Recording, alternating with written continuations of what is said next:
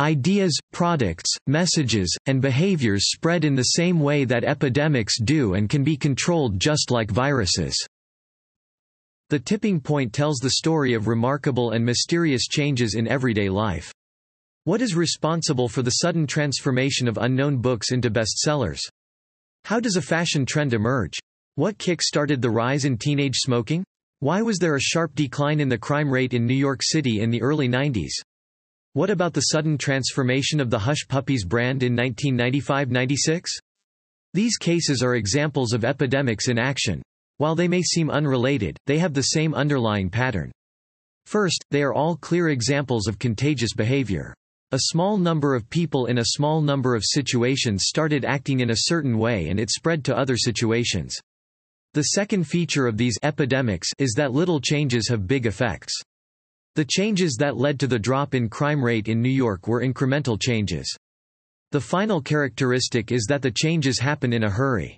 There is always a dramatic moment when things turn around. This dramatic change in an epidemic is called the tipping point. It is the most significant characteristic of epidemics because it provides insight into why these changes happen the way that they do. It also helps us to understand the first two features of epidemics. For example, yawning is an incredibly contagious behavior. The different ways you can contract yawning also shows that contagiousness is an awkward property of all kinds of things. If we are to recognize and diagnose epidemic change, we must keep this in mind. The second principle of epidemics challenges our inclination for proportionality. We think it is impossible for a small number of people to start a trend that becomes global. We must learn that epidemics are an example of geometric progression. To appreciate the power of epidemics, we have to abandon this explanation about proportionality. We need to prepare ourselves for the possibility that sometimes big changes follow from small events, and that sometimes these changes can happen very quickly. The tipping point is the moment of critical mass, the threshold, the boiling point.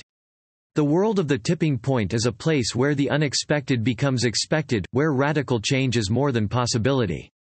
It is, contrary to all our expectations, a certainty. By learning about three fascinating kinds of people, mavens, connectors, and salesmen, who play a critical role in epidemics that dictate our tastes, trends, and fashion, you will be able to answer two questions. Why do some concepts or brands go viral while others do not? What can we do to create and control our own epidemics? You will learn how to structure messages to have maximum possible impact and the tipping points that govern group life. Epidemics are a function of the transmitters of infectious agents, the infectious agent itself, and the environment in which the infectious agent is operating. An epidemic of syphilis hit the city of Baltimore in the mid-1990s. Between 1995 and 1996 alone, the number of children born with the disease increased by 500%. Three explanations were given for the drastic increase. The Center for Disease Control CDC blamed it on crack cocaine. John Zenilman, an expert on sexually transmitted diseases from Johns Hopkins University, blamed it on the breakdown of medical services in the city's poorest neighborhoods. John Potterat, one of the country's leading epidemiologists, attributed it to the physical changes that affected East and West Baltimore. In the mid, the 1990s, the city of Baltimore embarked on a highly publicized demolitions of the old public housing high-rises. This house dislocation process forced people to move to other parts of Baltimore, carrying with them the disease which used to be confined to a specific region in Baltimore. None of these explanations is dramatic. This proves that it takes only the smallest of changes to shatter an epidemic's equilibrium. Another striking fact about these explanations is that all of them are describing a very different way of tipping an epidemic. Thus, when an epidemic tips, it is because a change has occurred in at least one of the tipping areas. These three agents of change can be described as, the law of the few, the stickiness factor, and the power of context. Economists often talk about the 80-20th principle, which is the idea that in any situation roughly 80% of the work will be done by 20% of the participants. When it comes to epidemics, this disproportionality becomes even more extreme, a tiny percentage of people do the majority of the work. Social epidemics work in exactly the same way. They are also driven by the efforts of a handful of exceptional people. Epidemics can also tip when something happens to transform the epidemic agent itself. In virology, it is known that viruses can mutate. They can become deadlier with time. For example, the strains of HIV that were circulating back in the 1950s were a lot different from the strains of HIV that circulate today.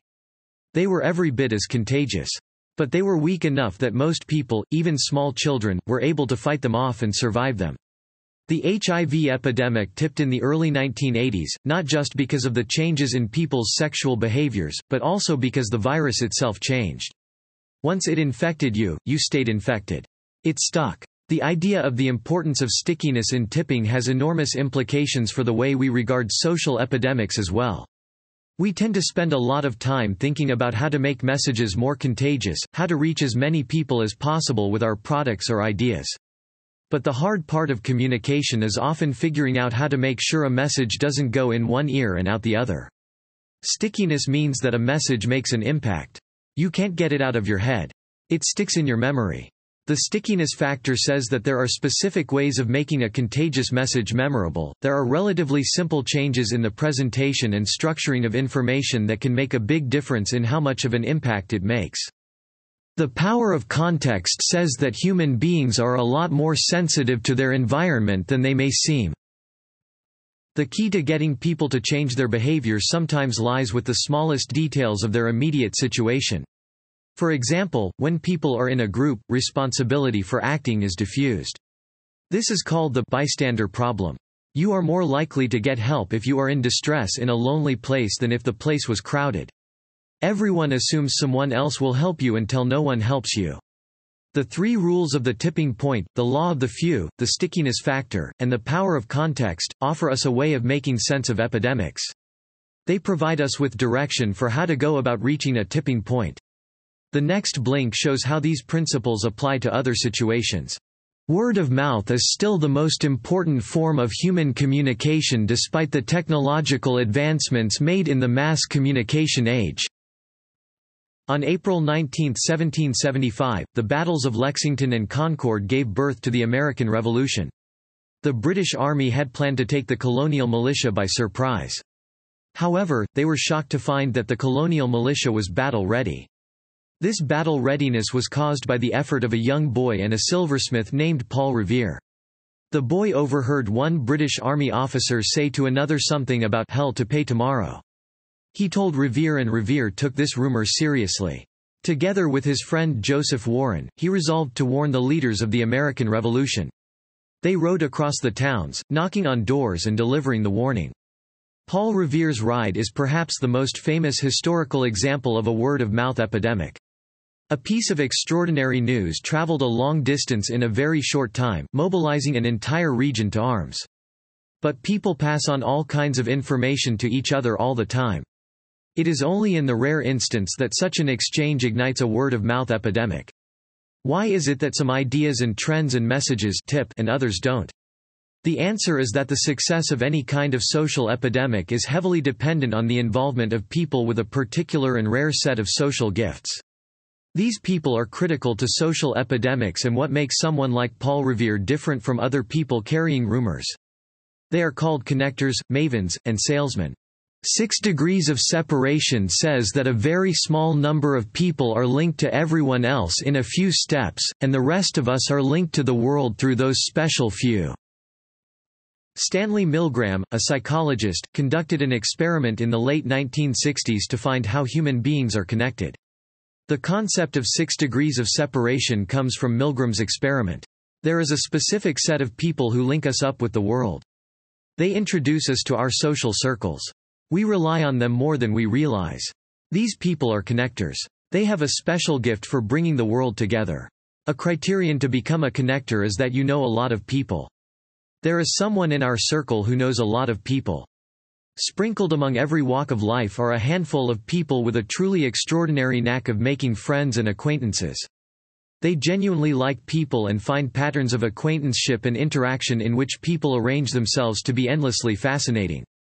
Connectors master the weak tie. A friendly yet casual social connection. Most of us have a circle of friends to whom we are devoted. We have acquaintances we keep at arm's length simply because we don't know how to maintain that type of relationship. We are often scared of becoming close friends with them.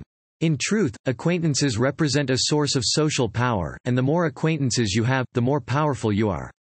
We rely on connectors, the masters of the weak tie, to give us access to opportunities and worlds to which we don't belong.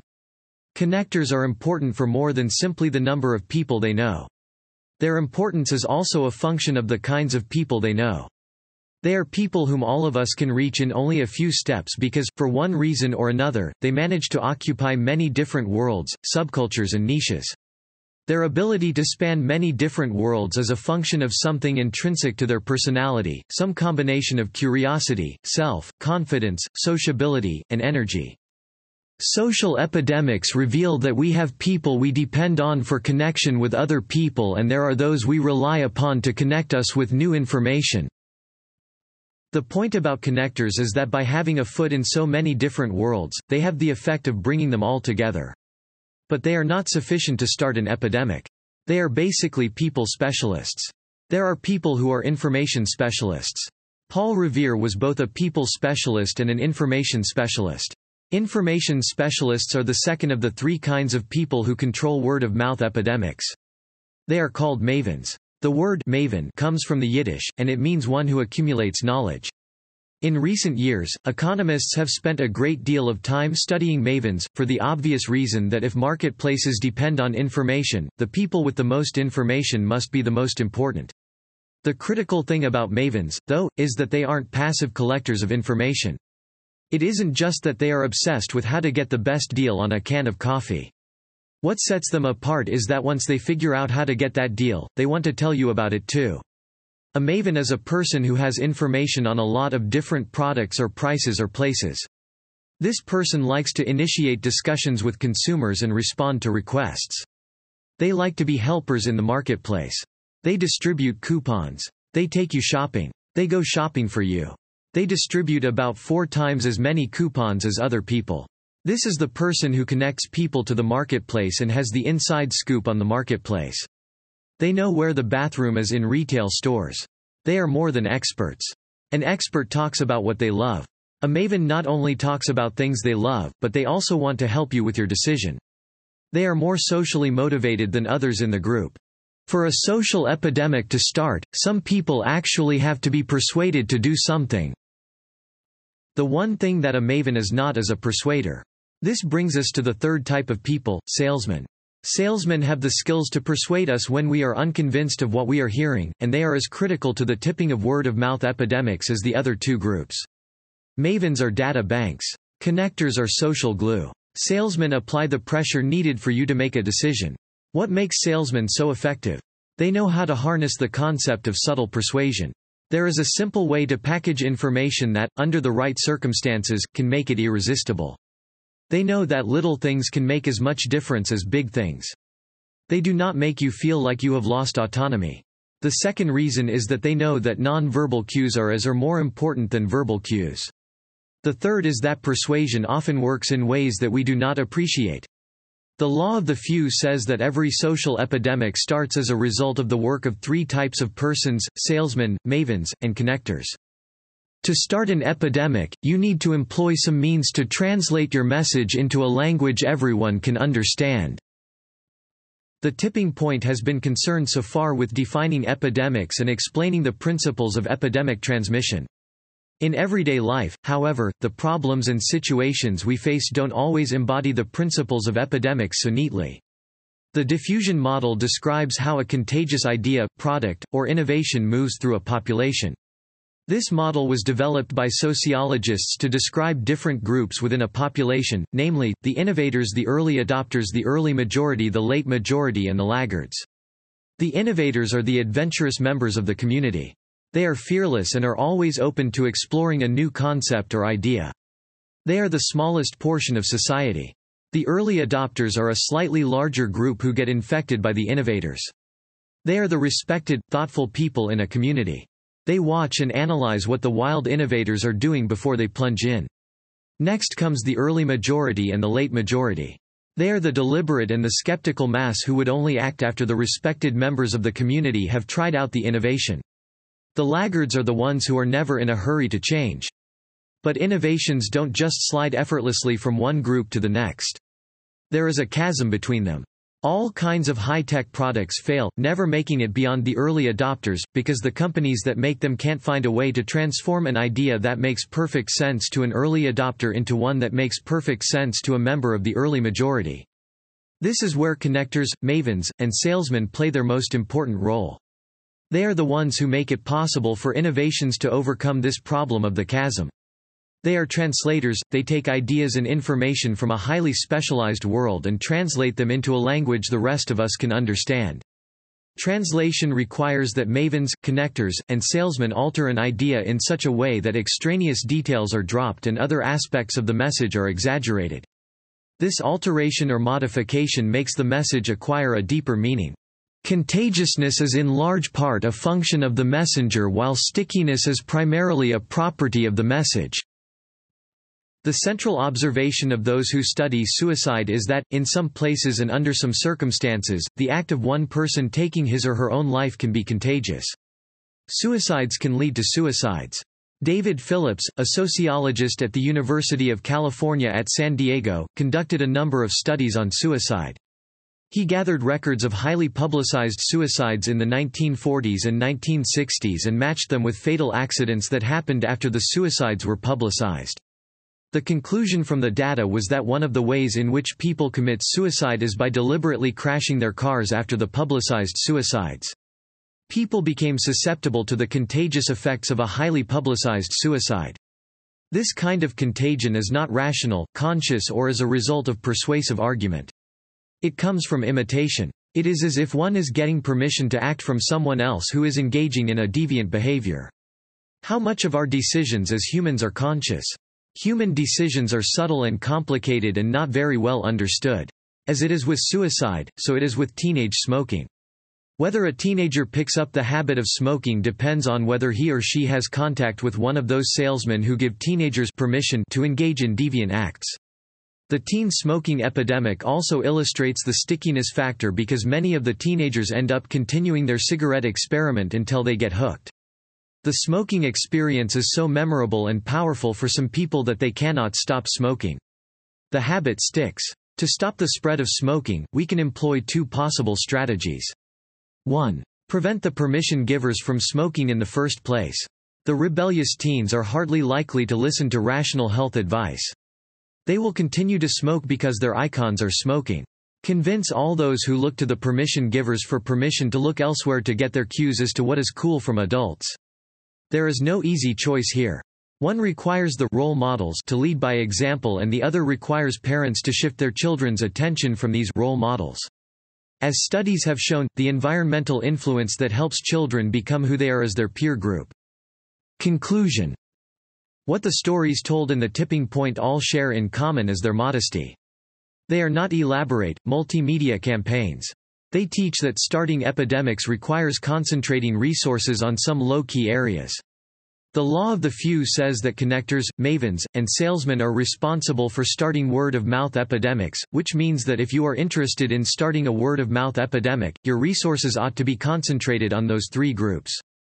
In the end, the tipping point is all about reframing the way we think about the world. We need to understand that band-aid solutions can be real solutions. There are times when we need a convenient shortcut and make a lot out of a little. The world does not accord with our intuition. We have problem estimating dramatic, exponential change. But those who are successful at creating social epidemics do not just do what they think is right. They deliberately test their intuitions. What must underlie successful epidemics, in the end, is a bedrock belief that change is possible, that people can radically change their behaviors or beliefs in the face of the right kind of impetus. In high school, it was not uncommon to get a nickname. Some of my colleagues went by different nicknames. I got a few myself. Not all aliases were welcomed by the people christened by them. However, what I found fascinating was the fact that there were about one or two persons in the whole school who wielded the power to determine which nicknames stuck and which didn't. Once they chose to call you by an alias, be sure it will stick with you for the rest of your stay in the school, if not your entire life. Can you identify some people in your life who have this kind of power?